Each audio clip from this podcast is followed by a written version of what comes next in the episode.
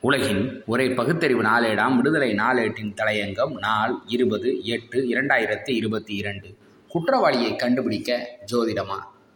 மத்திய பிரதேச மாநிலம் சத்தர்பூரில் கொலை குற்றவாளியை பிடிக்க ஜோதிடரிடம் ஆலோசனை பெற்று குற்றம் செய்யாதவரை குற்றவாளி என சொல்லி கைது செய்ய காவல்துறை அதிகாரி பணி இடமாற்றம் செய்யப்பட்டுள்ளார்.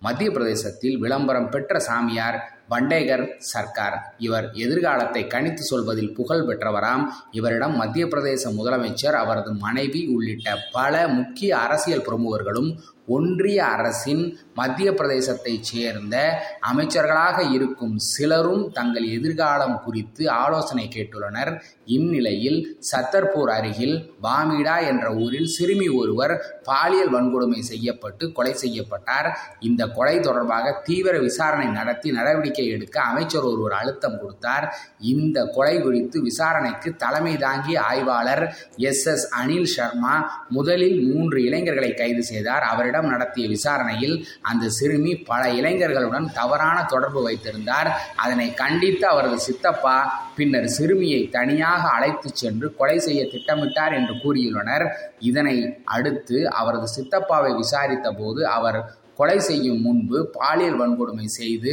பின்னர் கழுத்தை அறுத்து கொலை செய்து உடலை கிணற்றில் வீசிவிட்டேன் என்று கூறியதாக காவல்துறை அவரை கைது செய்தது. இந்த கைது குறித்து சிறுமியின் குடும்பம் மிகவும் அதிர்ச்சியில் ஆழ்ந்தது. காரணம் அவரது சித்தப்பா நல்ல மனிதர் சிறுமியின் மீது அன்பு வைத்தவர். அவர் கொலை செய்ய எந்த ஒரு முகாந்தரமும் இல்லை மேலும் சிறுமி ஒழுக்கமில்லாதவர் என்று கூறியதையும் குடும்பத்தார் ஏற்கவில்லை. காரணம் சிறுமிக்கு வயது வெறும் பனிரெண்டு மட்டுமே.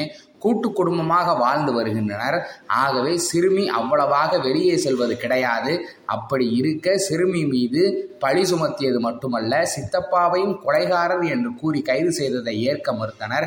இந்த நிலையில் சமூக வலைதளத்தில் காட்சிப்பதிவு ஒன்று வெளியானது.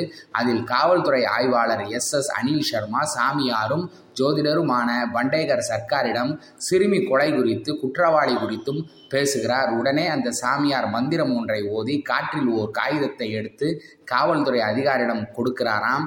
அந்த காகிதத்தில் சிறுமி ஒழுக்கமில்லாதவர் என்றும் பலருடன் பழகியதால் அவரது சித்தப்பா அவரை கொலை செய்தார் என்றும் எழுதியிருந்தது.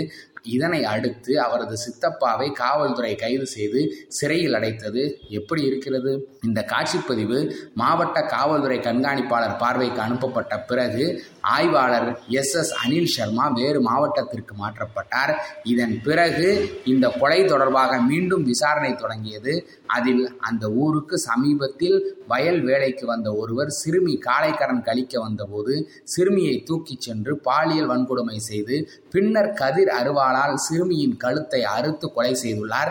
பின்னர் அவர் அந்த ஊரை விட்டு சென்று விட்டார் இது தொடர்பாக அந்த ஊரில் சமீப காலமாக வந்து சென்றவர்கள் குறித்து நடத்தப்பட்ட விசாரணையில் உண்மை குற்றவாளி யார் என்பது தெரிய வந்தது.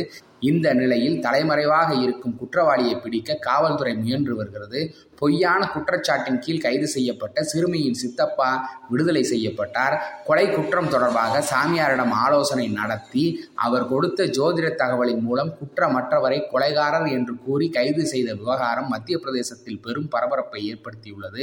போகிற போக்கை பார்த்தால் பிரதமர் நாற்காலியில் ஜோதிடர் ஒருவரை அமர வைத்து விடுவார்கள் போலும் ஜோதிடத்துக்கும் அறிவுக்கும் அறிவியலுக்கும் சம்பந்தமில்லை. குற்றவாளியை கண்டுபிடித்து தண்டனை வாங்கித் தர வேண்டிய காவல்துறையே ஜோதிடரை நாடுகிறது என்றால் இந்த கீழ்த்தரத்தை என்னவென்று சொல்வது? ஆட்சியின் தலைமை பொறுப்பில் இருப்பவர்கள் பகுத்தறிவாளர்களாக விஞ்ஞான மனப்பான்மை உள்ளவர்களாக இல்லாவிட்டால் விபரீதமான விளைவுகள் ஏற்படும். எச்சரிக்கை. இது ஒரு புறம் இருக்கட்டும். அந்த ஜோதிடரை தண்டிக்காதது ஏன்? நன்றி. வணக்கம்.